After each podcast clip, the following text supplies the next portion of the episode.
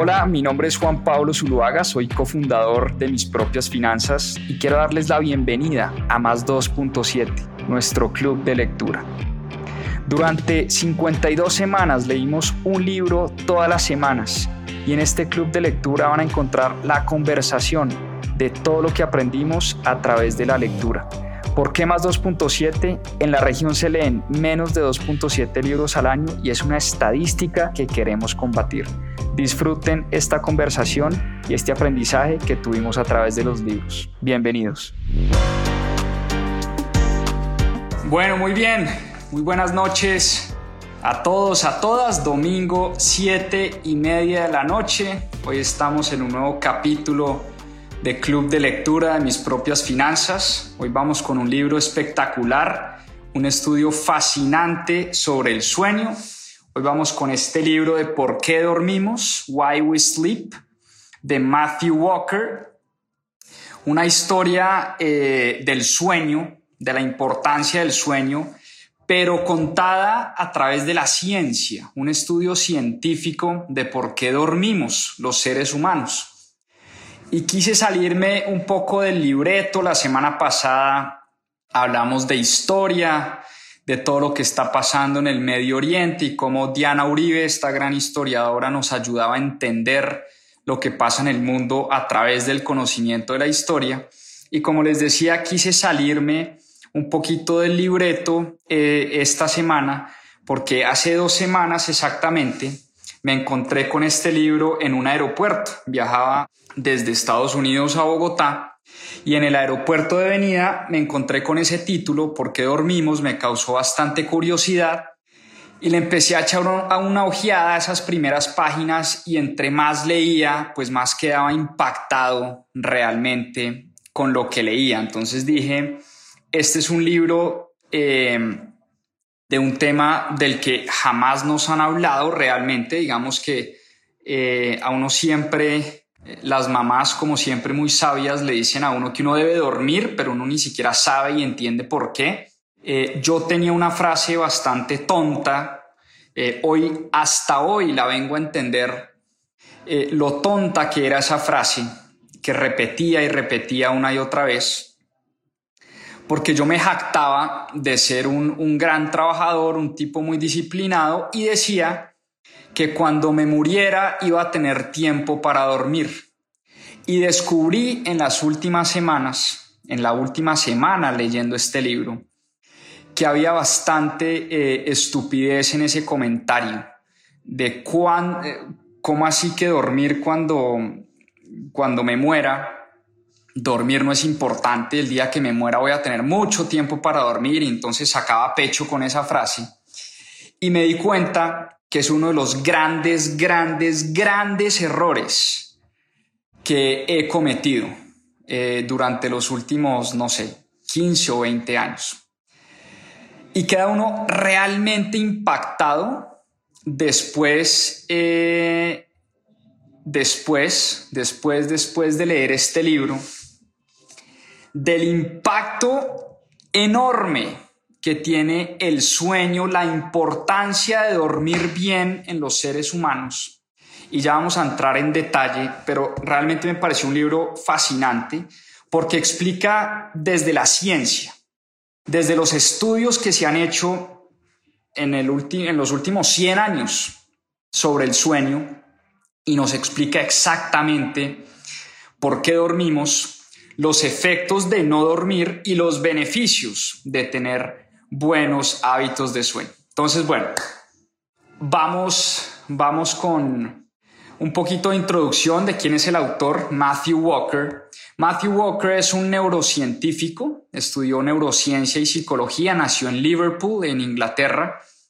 Y Matthew Walker em, estudió estos temas, digamos, estudió neurociencia y psicología, pero solo se enamoró de este problema del sueño estudiando su PhD en la Universidad de Newcastle y después cruzó el Atlántico, terminó en el hospital de la Universidad de Harvard y hoy en día es profesor y académico y uno de los intelectuales más reconocidos eh, del tema del sueño. Hoy en día pues da clase en la Universidad de Berkeley en California, en San Francisco y ha sido eh, uno de los estudiosos de este tema del sueño más renombrados y más reconocidos y escribió este libro hace poco, realmente, en el 2017, hace unos años.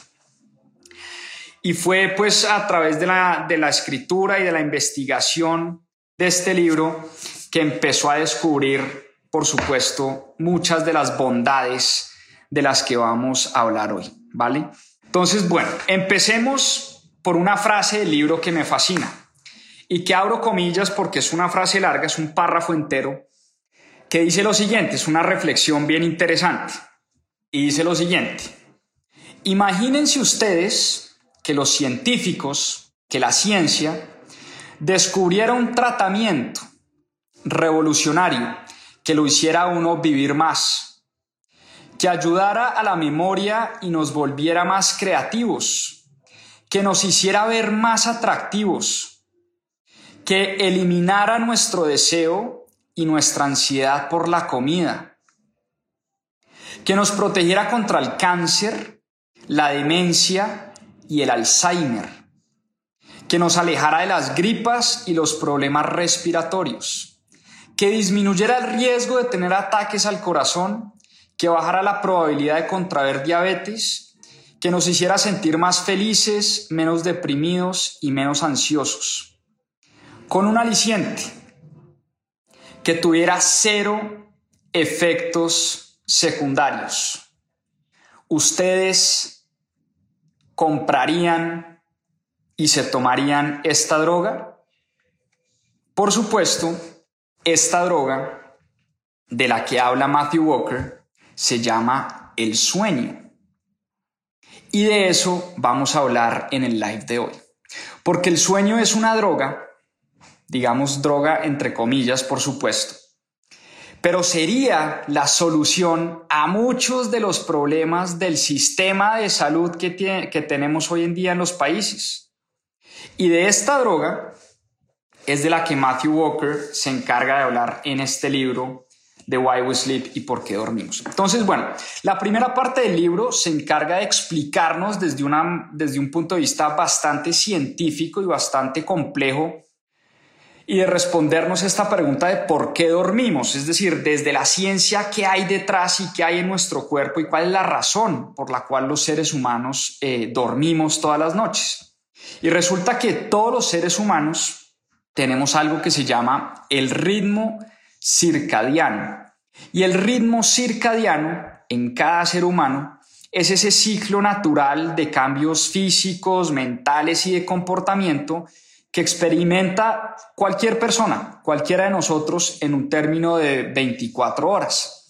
Y el ritmo circadiano es lo que nos ayuda a regular muchísimas cosas, nos ayuda a regular las hormonas en nuestro cuerpo, nos ayuda a regular la digestión, nos ayuda a regular la temperatura. Nosotros cuando dormimos el cuerpo mismo se encarga de bajar la temperatura de nuestro cuerpo en 1 o 2 grados. Apenas nos despertamos, el cuerpo sube, empieza a subir la temperatura para poder despertarnos y estar más alerta. Y por eso cada uno de nosotros tiene un ritmo circadiano. Eso, digamos, por un lado, desde el punto de vista científico y técnico. Y también cada uno de nosotros produce una hormona que se llama la melatonina. Y es esa hormona, la llaman la hormona de la noche, porque es, hagan de cuenta, como un mensajero que le dice al cuerpo, bueno, es hora de dormir, digamos, ya llegó la noche, ya es hora de dormir y todos producimos melatonina. Y por eso muchas de las pastillitas que toma la gente que tiene problemas eh, de sueño, em, pues son pastillas que tienen melatonina. Ahora, estas pastillas, el gran problema de estas pastillas, em, digamos, artificiales, es que producen una especie como de sedación en el cuerpo, pero no logran producir el sueño profundo que realmente necesitamos los seres humanos. Y por eso no sé si a ustedes les ha pasado el famoso jet lag cuando uno tiene vuelos por las noches o vuelos transatlánticos o cuando uno viaja a Europa o cuando los pilotos y las tripulaciones de vuelo tienen eh, estos vuelos largos eh, y llegan en la noche, el cuerpo no logra dormirse aun cuando es de noche y aun cuando eh, uno puede estar cansado y demás, el cuerpo asimila eh, que uno está en el día porque uno está viviendo, ¿no? Uno está viviendo las horas de, de su, digamos, de su estado original. Y por eso se produce ese famoso jet lag y por eso han hecho estudios en pilotos y en tripulaciones de vuelo que les cuesta bastante dormir y les cuesta bastante regular ese ritmo circadiano. Han hecho estudios que los pilotos y los tripulantes de vuelo con el tiempo eh, empiezan a ver que los cerebros de estas personas se, se empiezan a contraer y con el tiempo también empiezan a tener unos efectos durísimos en su salud son personas con unas, con unas mayores tasas eh, de cáncer y diabetes que el resto de la población. Es un tema eh, bastante impresionante. Y también nos habla eh, Matthew Walker que nuestro cuerpo produce otra hormona que se llama la adenosina. Y esa hormona se acumula en nuestro cuerpo durante todo el día y es la hormona también que nos dice al final de la noche, ok, es hora de descansar, es hora de dormir, es hora de apagarse. Entonces, esta combinación entre el ritmo circadiano y la acumulación de adenosina es lo que le dice al cuerpo y es la razón química y física por la cual los seres humanos dormimos todas las noches.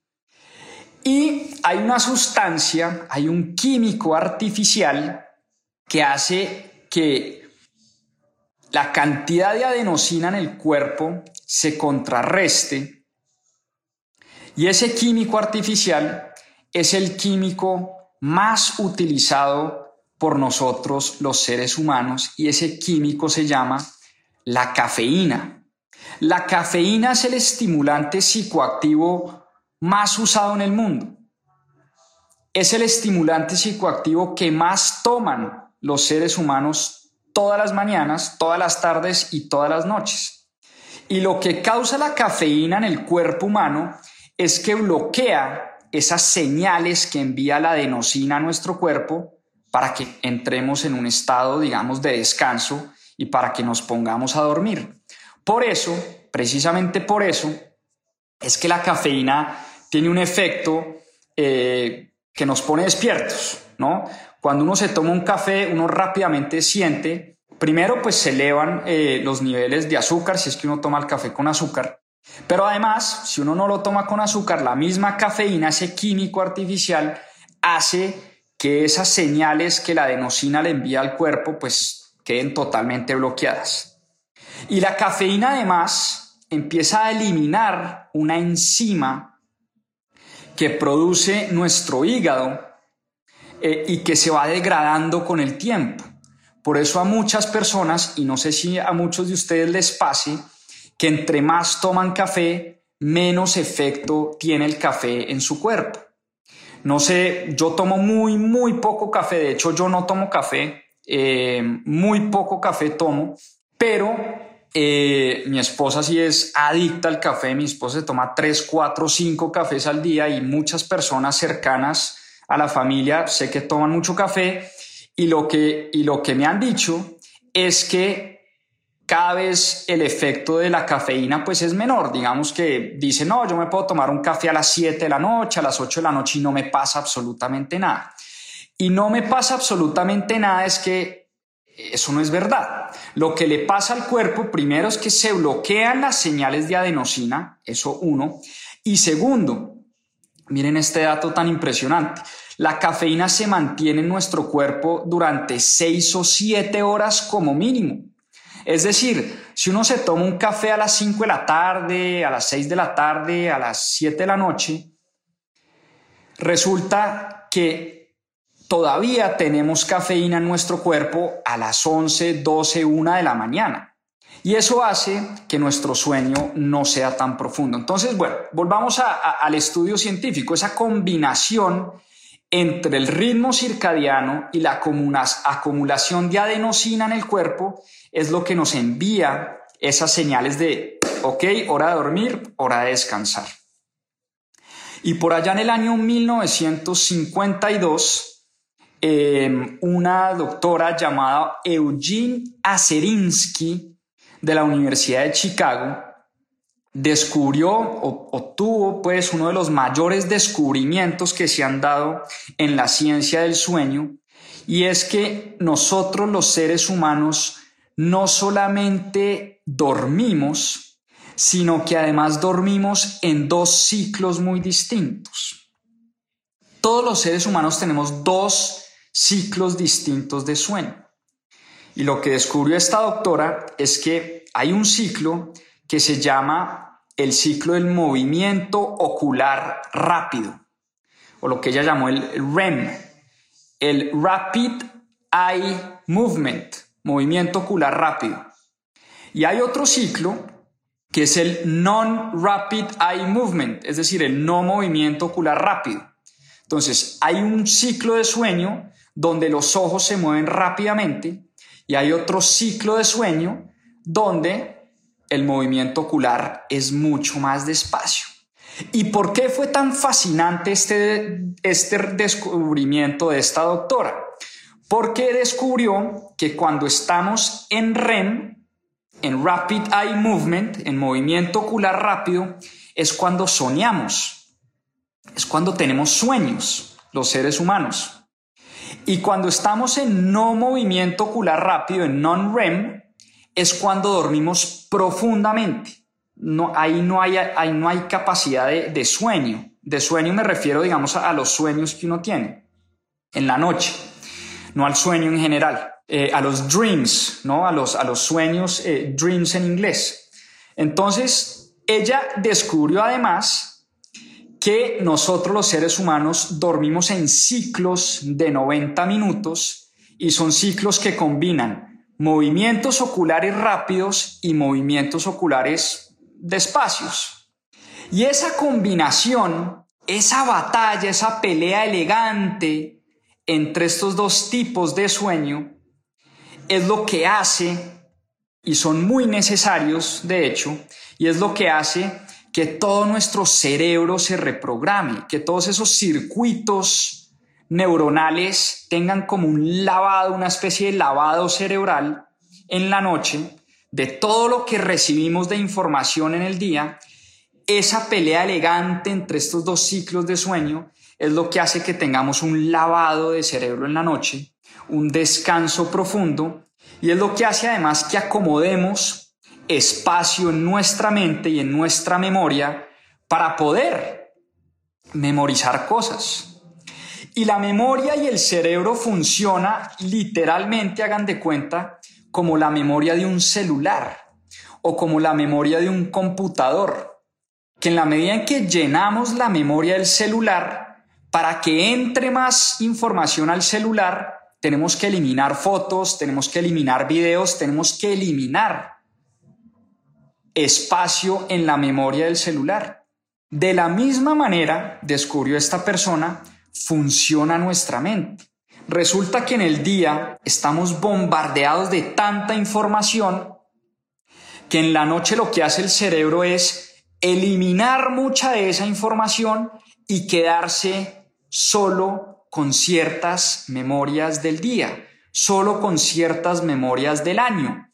Y las memorias que más se acumulan en el cerebro son esas memorias con las que asociamos sentimientos fuertes y sentimientos importantes. El cerebro funciona como una especie de computador, una especie de celular que almacena información, pero el cerebro no tiene, no tiene la memoria suficiente y la capacidad suficiente de almacenar absolutamente todos los recuerdos, ¿no? Y por eso los recuerdos que más almacena el cerebro son esos recuerdos con los que asociamos bastante emoción. Y les estaba contando la historia de cuando fui padre por primera vez. Es un momento de la vida donde mi mente, mi cerebro, mi cuerpo entero asocia muchísima, muchísima emoción. Entonces yo puedo casi que hacer un recuento minuto a minuto de qué pasó el 10 de enero del año 2019, que fue el año en que nació eh, Jerónimo, mi primer hijo. Y me acuerdo perfectamente de qué pasó ese día, me acuerdo en el momento en que llegamos al hospital con mi esposa, me acuerdo exactamente qué personas estaban en esa sala de cirugía, me acuerdo con qué familiares estábamos, en fin, me acuerdo exactamente lo que pasó todo ese día. Yo puedo hacer un recuento milimétrico de lo que pasó el 10 de enero del año 2019. Ahora, pregúntenme qué pasó el 15 de enero del año 2019. No tengo ni idea, no me acuerdo. Pero eso es un poco la función del cerebro de limpiar muchos de los recuentos y de las cosas que pasan en nuestra vida, almacenar algunas cosas y por eso a las cosas a las que le asociamos mayor emoción es a las que eh, pues dejamos aquí nuestra cabeza y se nos queda de por vida, ¿no? Entonces eso se los estaba contando porque el sueño, ya vamos a ver más adelante, tiene unos efectos enormes y directos en el tema de la memoria. Y por eso el descubrimiento que hizo la doctora Aserinsky fue un descubrimiento fantástico y es estos dos ciclos de sueño y cómo esta pelea súper emocionante entre el non-REM y el REM hacen que nosotros tengamos un sueño más liviano, que es en el sueño donde nosotros soñamos, y el sueño más profundo, que es donde no cabe el sueño, el sueño eh, entendido como las imágenes que ve nuestra cabeza y nuestro cerebro mientras dormimos, en ese deep REM, en ese non-REM, es cuando el, el cerebro está completamente bloqueado. Ahí no hay espacio para pensamientos, no hay espacio para sueños. Lo único que está haciendo el cuerpo es recuperándose, eliminando toxinas, eliminando un montón de hormonas y de células dañinas y de cosas eh, que no le hacen mucho bien a nuestro cuerpo. Y la pregunta eh, que siempre le hacen a los doctores de sueño y que uno siempre se hace es, ok, ¿cuánto deberíamos dormir? ¿Cuánto deberíamos dormir? Y han hecho estudios en los famosos cazadores y recolectores que ese grupo de gente eh, pues no ha tenido cambios drásticos en su estilo de vida. Eh, todavía quedan un par de grupos eh, antropológicos de cazadores y recolectores que no han tenido, no han sido parte como de este desarrollo industrial al que hemos sido sometidos los seres humanos en los últimos años.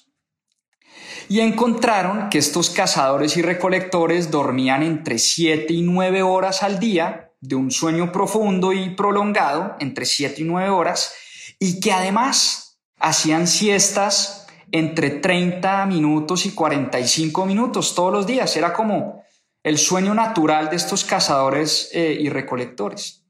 Por eso han encontrado en los últimos 100 años estudiando el sueño que hay evidencia, evidencia antropológica, evidencia biológica y evidencia genética que dice que los seres humanos deberíamos, deberíamos dormir entre 7 y 9 horas de sueño prolongado y ojalá tener un descanso, una pequeña siesta de 30 y 45 minutos.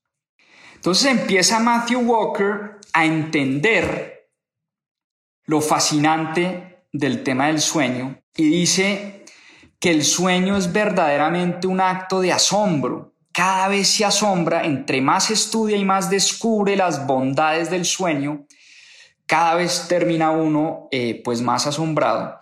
Y también se pregunta Matthew Walker, el autor de este libro, que si el sueño no tuviera ningún sentido, eh, pues sería uno de los mayores errores en el proceso evolutivo de la especie humana por una razón muy sencilla, porque nosotros no estaríamos eh, destinados a dormir de 7 a 9 horas al día si el sueño no cumpliera una función principal. Y lo que han encontrado estos científicos al estudiar el sueño es que por supuesto que el sueño cumple una función esencial en la vida de cada ser humano. Y vamos a hablar de los beneficios del sueño. Empecemos por hablar de los beneficios del sueño. Y empiezo también por decir lo que dije al principio eh, de la charla. Y es que el sueño dice Matthew Walker en su libro, es la forma más económica, más barata que tienen los gobiernos de solucionar y de mejorar los sistemas de salud en el mundo entero. Porque vamos a hablar de los beneficios que tiene el sueño y se van a ir ustedes de para atrás. Y de hecho los gobiernos gastan en salud muchísimo dinero al año. En el presupuesto de una nación hay un rubro importantísimo para los temas de salud. Y dice Matthew Walker, ¿por qué no le hemos puesto, no le hemos parado bolas, como decimos en Colombia, a este tema del sueño que resolvería muchos de los problemas que queremos atacar hoy en día en los sistemas tradicionales de salud? Entonces vamos a a uno de los efectos positivos principales que tiene el sueño y les hablaba del tema de la memoria. Y el tema de la memoria es tal vez una de las mayores ventajas que tiene el sueño. Una de las mayores ventajas que tiene el sueño es ayudarnos a acordarnos de muchas más cosas, ampliar ese disco duro que tenemos nosotros y que tiene cada ser humano en su mente. Y muchas veces nosotros eh, nos preguntamos por qué se nos olvidan tan rápido las cosas, por qué lo que leemos se nos olvida rápidamente, cómo hacemos para almacenar más información importante. Y precisamente dormir bien se ha demostrado, tanto en animales como en seres humanos, que tiene unos efectos directos en las cosas que recordamos todos los días. Y eso me hizo pensar en los famosos, eh, en las famosas trasnochadas que uno se pegaba en la universidad, ¿no? Para los exámenes finales. Y uno en semana de exámenes finales uno lo único que hace es trasnochar, estudiar toda la noche para tratar de pasar un examen. Y de hecho este autor, Matthew Walker, estando de profesor en la Universidad de Harvard, lo pusieron a escribir un artículo y fue la última vez que lo invitaron a escribir en la revista de Harvard porque criticó muchísimo precisamente ese sistema educativo que pone a los estudiantes en una semana al año a aprenderse un montón de conceptos, eh, a trasnochar toda la semana y se ha demostrado que a esos mismos estudiantes hicieron, digamos, cogieron grupos de testeo y esos mismos estudiantes que estudiaban trasnochados toda una semana para aprenderse las cosas del examen, les volvían a preguntar, les volvían a hacer el mismo examen al cabo de una semana. Ojo a esto, una semana después les hacían el mismo examen y ya no se acordaban como del 85 o 90% de las cosas que habían estudiado la semana anterior.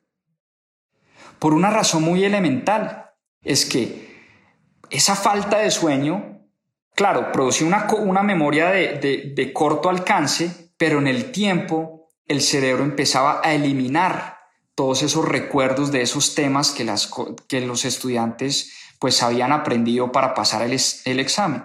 Entonces Matthew Walker critica mucho ese sistema educativo que pone a los estudiantes en una semana entera a hacer exámenes finales, a trasnochar y pues por supuesto eso no tiene ningún efecto en el largo plazo en el aprendizaje de las personas.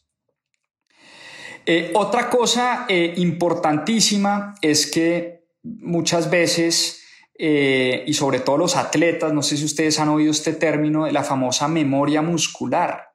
Y resulta que los músculos no, no tienen memoria. Eso, eso es un mito que existe la memoria muscular. Entonces, no sé, un basquetbolista que tira 500 veces eh, tiros de tres, ¿no?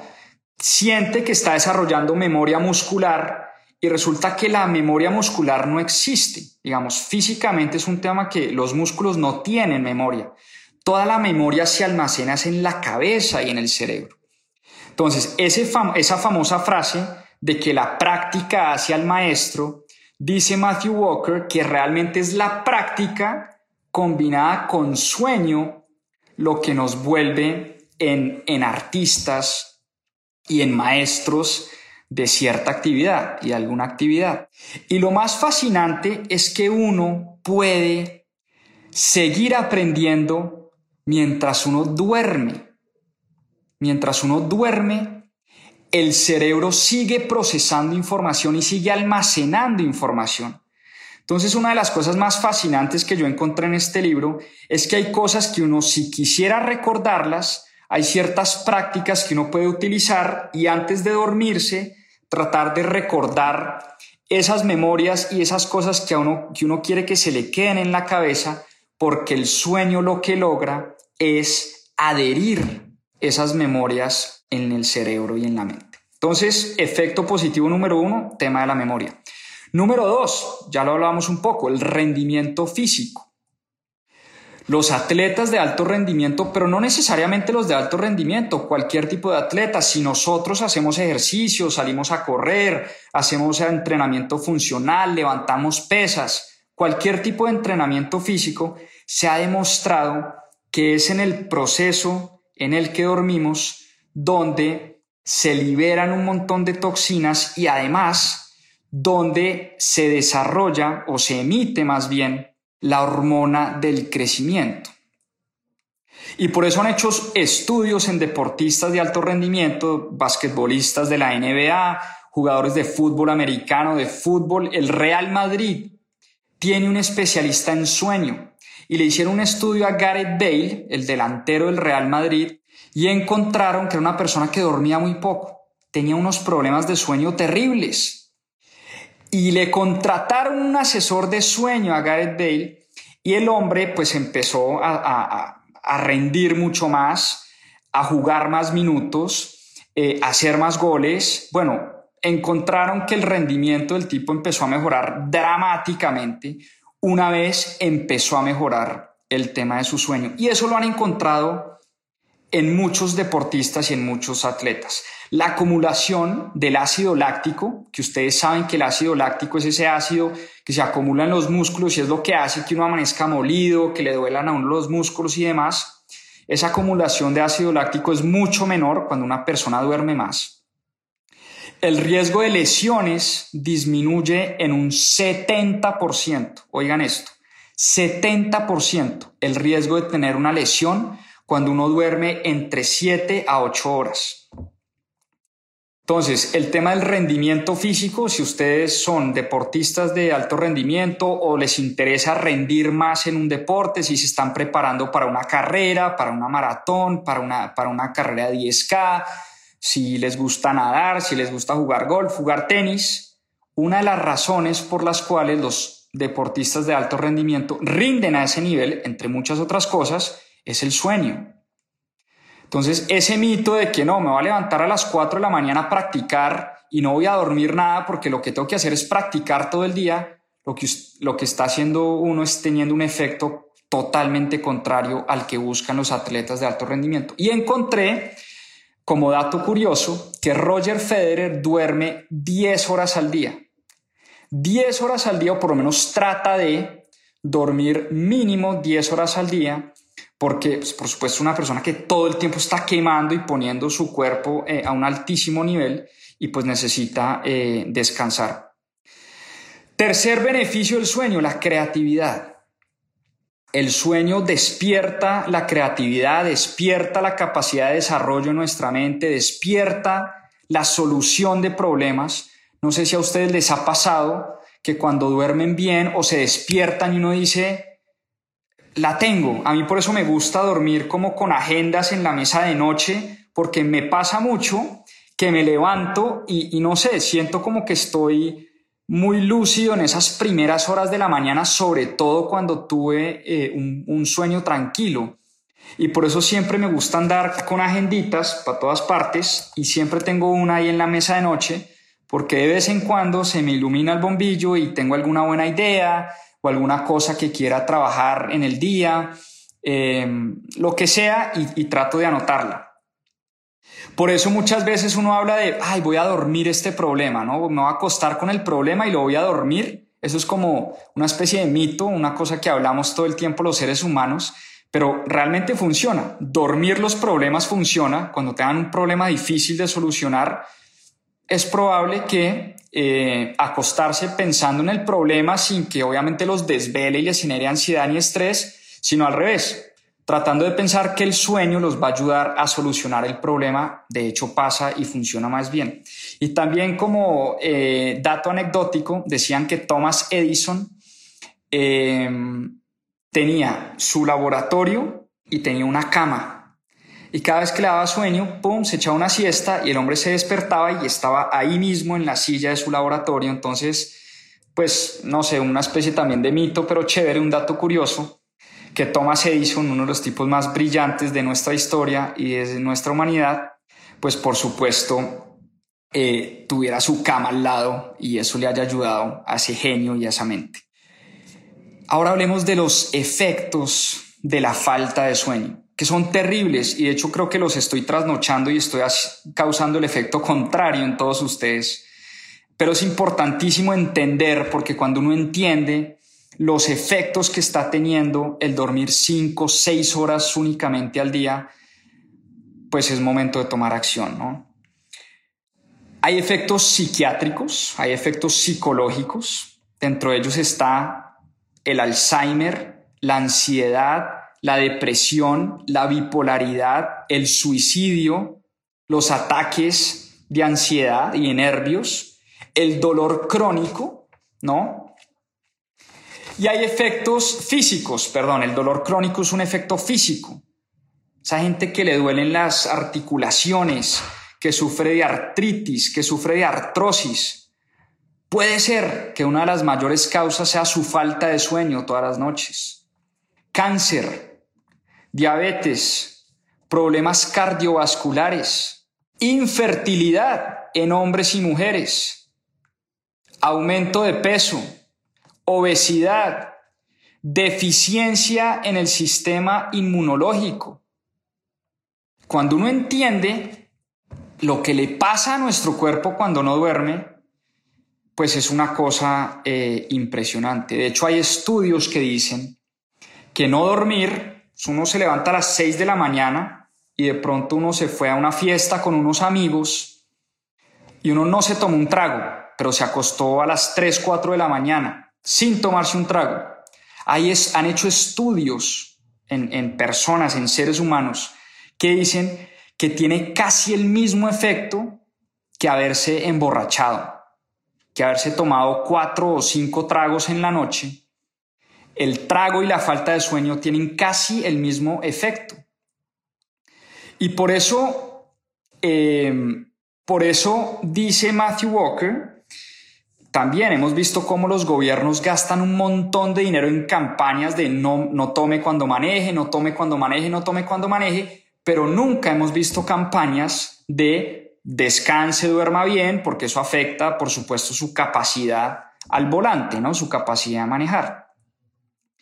Y hay un doctor llamado Thomas Roth del Henry Ford Hospital que dice que el número de personas, oigan este dato y si pueden lo anotan, el número de personas que pueden sobrevivir a cinco horas de sueño, cinco horas de sueño, sin ningún impedimento físico o alguna dolencia física, anoten este dato. El número en porcentaje de personas que pueden sobrevivir a cinco horas de sueño sin ningún impedimento físico y sin ninguna dolencia física es el 0%. 0%. Impresionante este dato. O sea, las personas que estábamos durmiendo cinco horas al día, seis horas al día, durante tiempos prolongados, es imposible imposible, 0% de probabilidad de que algún de que, algún, de que tengamos alguna dolencia física o algún impedimento físico o alguna enfermedad grave en algún momento de la vida. El tema del Alzheimer, gravísimo. El doctor Aloysius Alzheimer, a eso se debe em, el nombre del Alzheimer, porque fue un médico en el año 1901 que descubrió esta enfermedad, que adolecen 40 millones de personas en el mundo. 40 millones de personas hoy sufren de Alzheimer, una de las enfermedades más tristes y dramáticas que puede vivir un ser humano. Mis tres abuelos, dos, mis dos abuelas y mi abuelo sufrieron de Alzheimer. Es una enfermedad muy grave, muy triste, muy dolorosa ver a una persona sufriendo Alzheimer, no recordando absolutamente nada, ni siquiera el nombre de sus hijos. Y es que resulta que el cuerpo tiene y el cerebro tiene un sistema que se llama el sistema linfático. Y es como una especie de sistema linfático, pero se llama el glinfático, que es el sistema del cerebro, que es el sistema que se encarga de limpiar el cerebro cuando estamos en sueño profundo. En sueño, recuerden, de movimiento ocular despacio. Y el cerebro produce una proteína muy nociva que se llama la amiloide, que es la proteína asociada con el Alzheimer.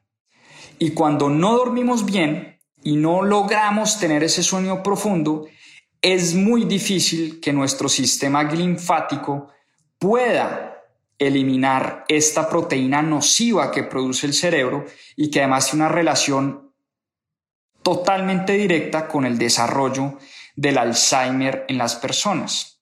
Entonces, dormir poco en la vida dormir poco durante tiempos prolongados aumenta muchísimo las posibilidades de contraer esa triste enfermedad. Margaret Thatcher, la dama de hierro, y Ronald Reagan, presidente de los Estados Unidos, por allá en los años finales de los 60, principios de los 70, se jactaban, al igual que yo, de dormir muy poco. Eran de los que decían que cuando se murieran iban a tener tiempo para dormir. Esa frase tontísima y bastante estúpida que les dije, que yo menciono o mencionaba porque no la voy a volver a mencionar nunca más después de leer este libro.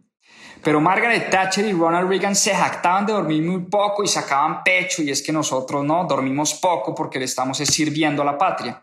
Pues los dos terminaron con Alzheimer. Y Donald Trump también se jacta de dormir muy poco. Y también debería tomar nota porque hay una altísima probabilidad que termine con problemas o de demencia senil o de Alzheimer o algún tipo de efectos en su memoria. Vamos al segundo efecto, ataques al corazón. Hay 200% más de probabilidad de que si dormimos menos de, menos de 6 horas al día, tengamos un ataque al corazón.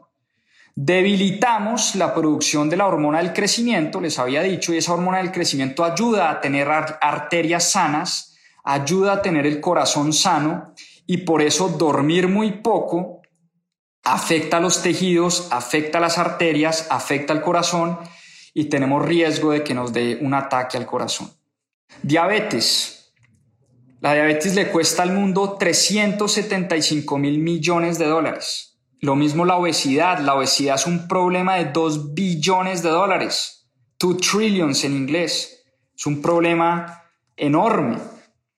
Y, es, y la diabetes se causa principalmente por la falta de producción de insulina, que la insulina es la que ayuda a absorber la glucosa en la sangre, la glucosa en el cuerpo.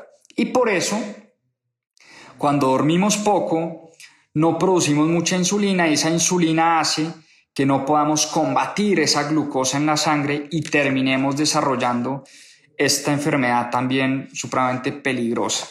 Sistema reproductivo, ya les había mencionado, pero la falta de sueño afecta directamente el sistema, el sistema reproductivo tanto en hombres como en mujeres.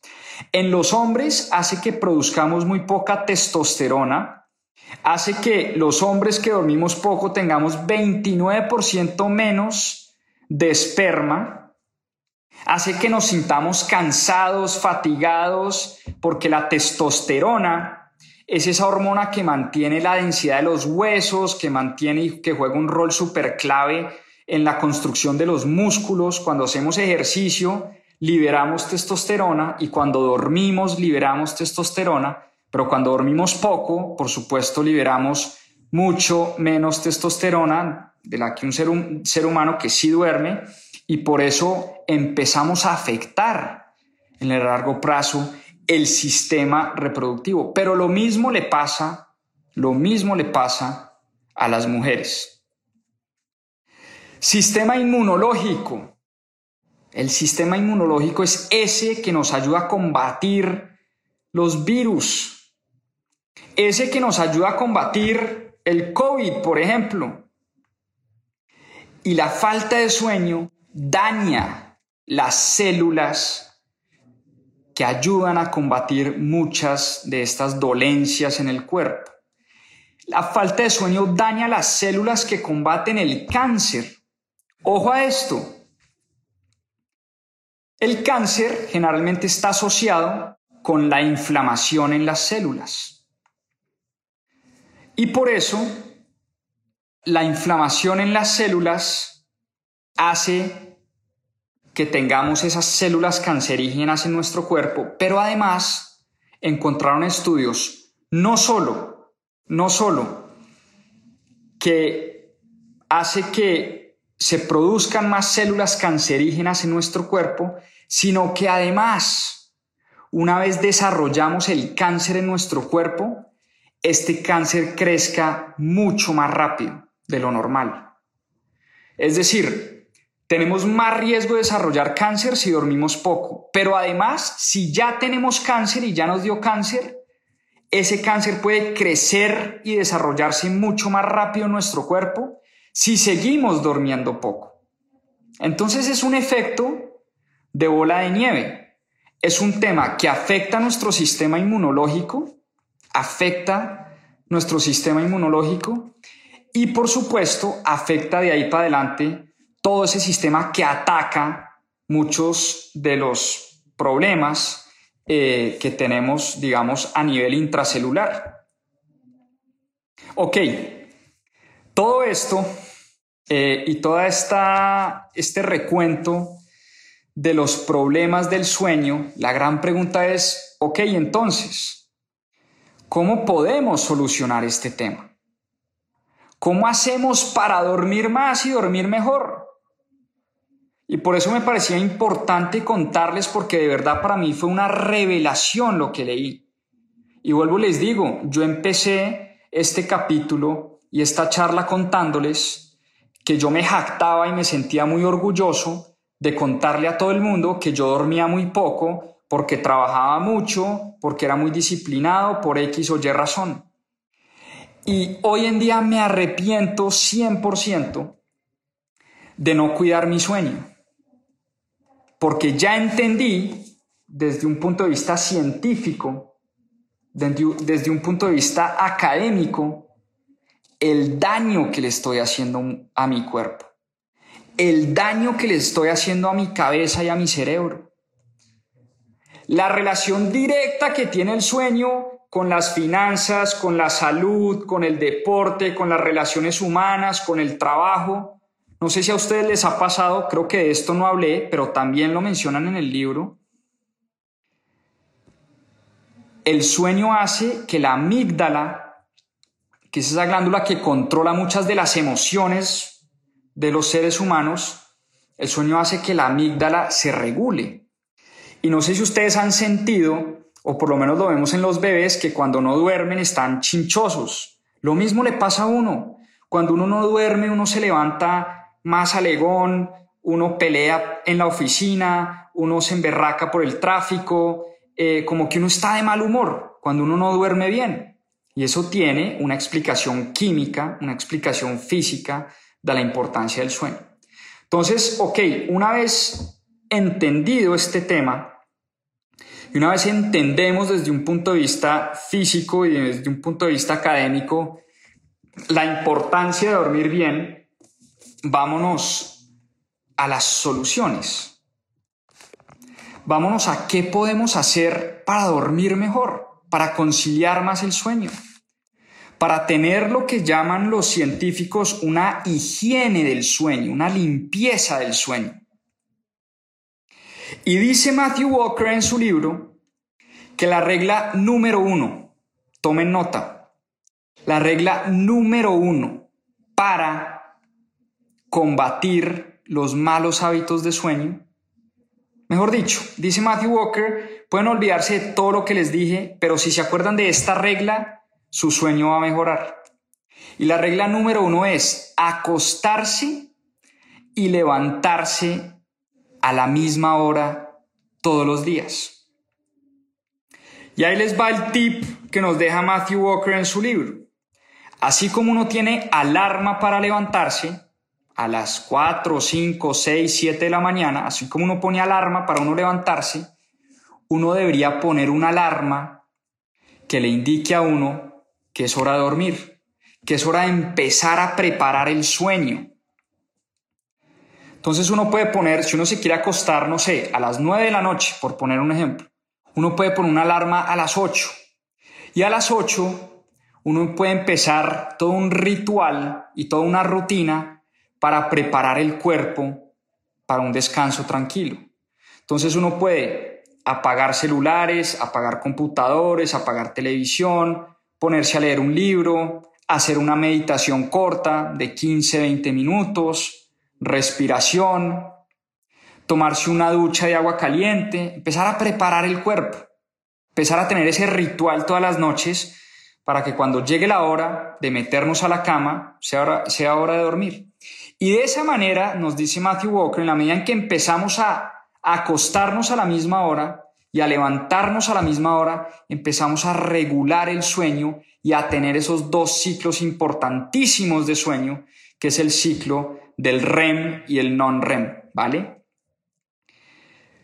Número dos, el ejercicio. El ejercicio es clave, es fundamental, el ejercicio nos ayuda muchísimo a conciliar el sueño, pero hay un tema importante, no hacer ejercicio cerca a la hora en que nos dormimos. Hay gente que hace ejercicio, no sé, a las 8 de la noche y trata de acostarse a las 9 y media. Es muy difícil conciliar el sueño cuando uno hizo ejercicio una hora, un, par de horas antes de dormirse. Entonces él recomienda sobre todo eh, ejercicio por la mañana.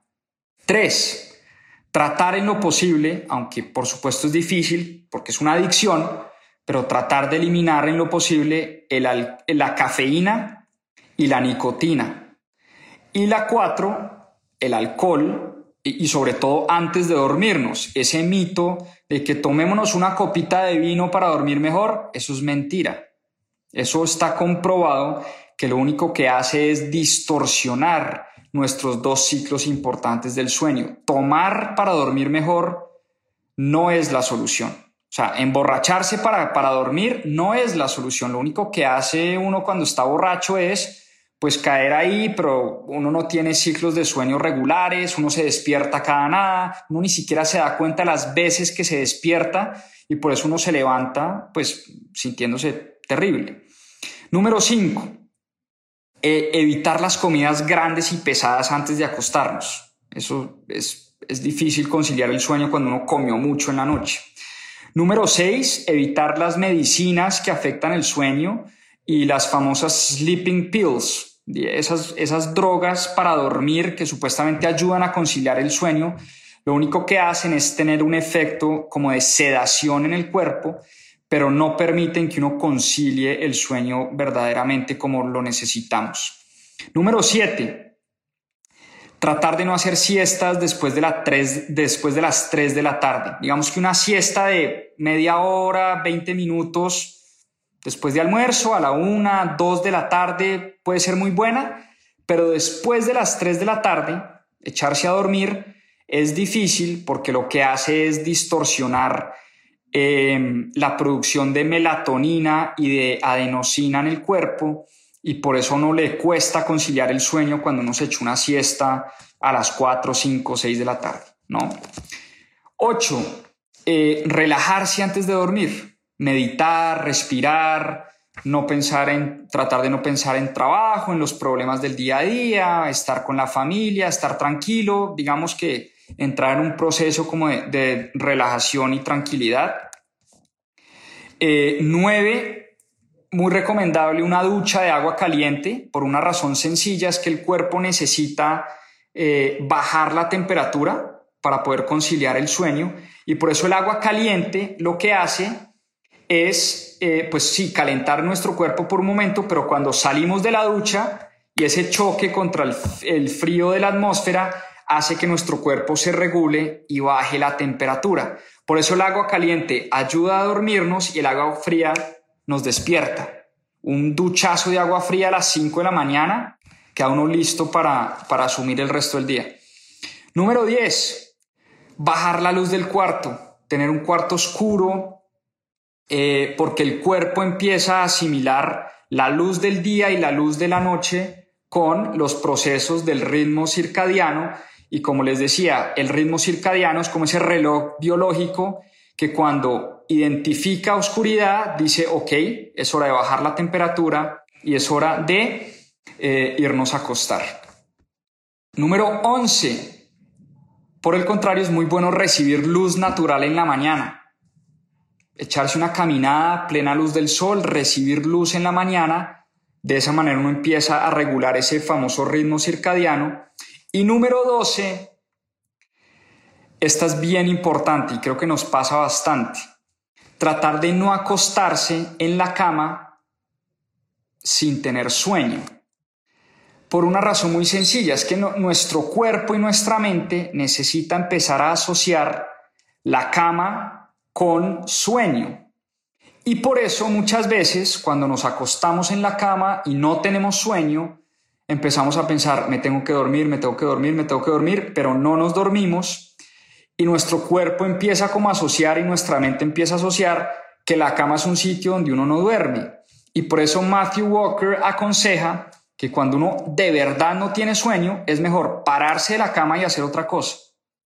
Es mejor, no sé, si uno a las 2 de la mañana se levanta preocupado y uno no puede conciliar el sueño y uno en vez de ponerse a dar vueltas en la cama, lo que dice Matthew Walker es, párese, váyase a un sofá, siéntese en el sofá, póngase a leer un libro, póngase a respirar, a meditar, a escuchar música y cuando empiece a sentir que su cuerpo empieza a bajar el ritmo y empieza su respiración empieza a, sentirse más tranquila, su ritmo cardíaco empieza a bajar y ya empieza uno a sentir algo de sueño, ahí sí uno se va a la cama.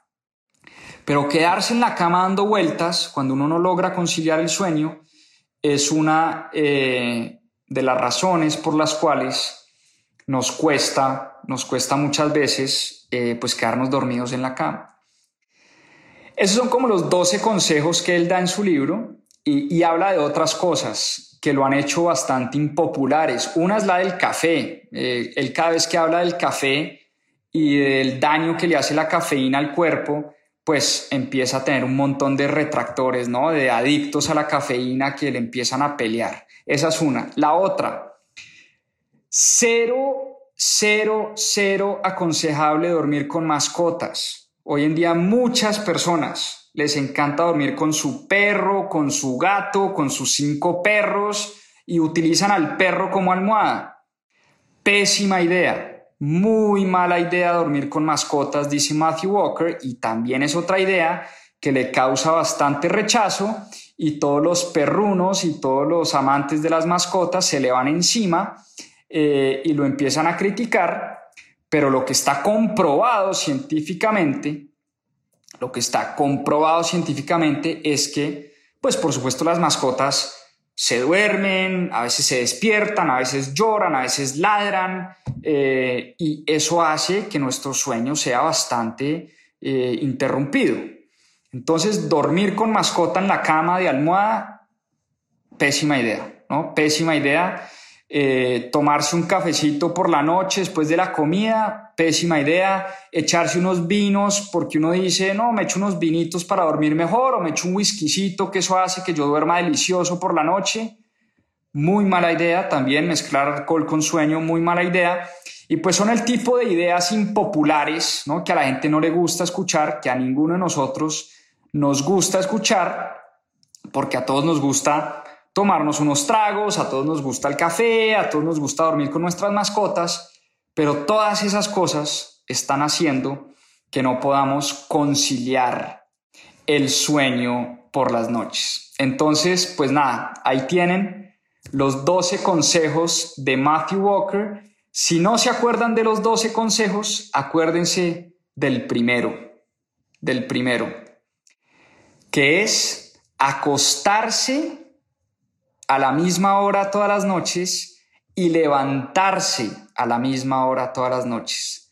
De esa manera empezamos a acostumbrar el cuerpo, acostumbrar la mente, a regular ese ritmo circadiano, a regular ese sueño, a dormir mejor y cuando empecemos a dormir mejor vamos a mejorar nuestro rendimiento físico, vamos a mejorar nuestro sistema linfático, vamos a mejorar nuestro sistema inmunológico, vamos a mejorar el corazón, vamos a mejorar el sistema reproductivo, vamos a mejorar temas de azúcar, diabetes, glucosa en la sangre, vamos a mejorar la memoria, vamos a combatir problemas del Alzheimer, en fin, un montón de beneficios espectaculares eh, que tiene el sueño, que yo no conocía y que por supuesto después de leer este libro entiendo la importancia de dormir bien, así que no los trasnocho más porque dormir tiene unos beneficios espectaculares. Así que bueno, invitarlos si no se han unido a que se inscriban al canal de Telegram. Tenemos un grupo en Telegram donde hablamos también del club de lectura, tiramos un par de frases, complementamos lo que leemos todas las semanas y, está muy chévere ese, ese grupo de Telegram. Así que bueno, no los trasnocho más, ya saben, duchita de agua caliente, eh, meditación, respiración, tranquilidad, cero perros en la habitación, eh, estar tranquilos, bajar la temperatura del cuarto y con eso van a tener una muy buena noche y tratar de dormir mínimo 7 horas, ojalá de 7 a 9, ¿vale? Abrazo enorme para todos, los dejo descansar, los dejo dormir y nos vemos en una próxima oportunidad en Club de Lectura de mis propias finanzas. Chao, chao, que descansen y que duerman. Muchas gracias por acompañarnos en este capítulo de Más 2.7. Acá les dejo unos adelantos de lo que se viene en nuestro próximo episodio. A seguir aprendiendo. Las grandes mentes e ideas de todos los tiempos. Es una capitulación de lo que para Will Durant son las 10 grandes mentes que le dieron forma a nuestra civilización.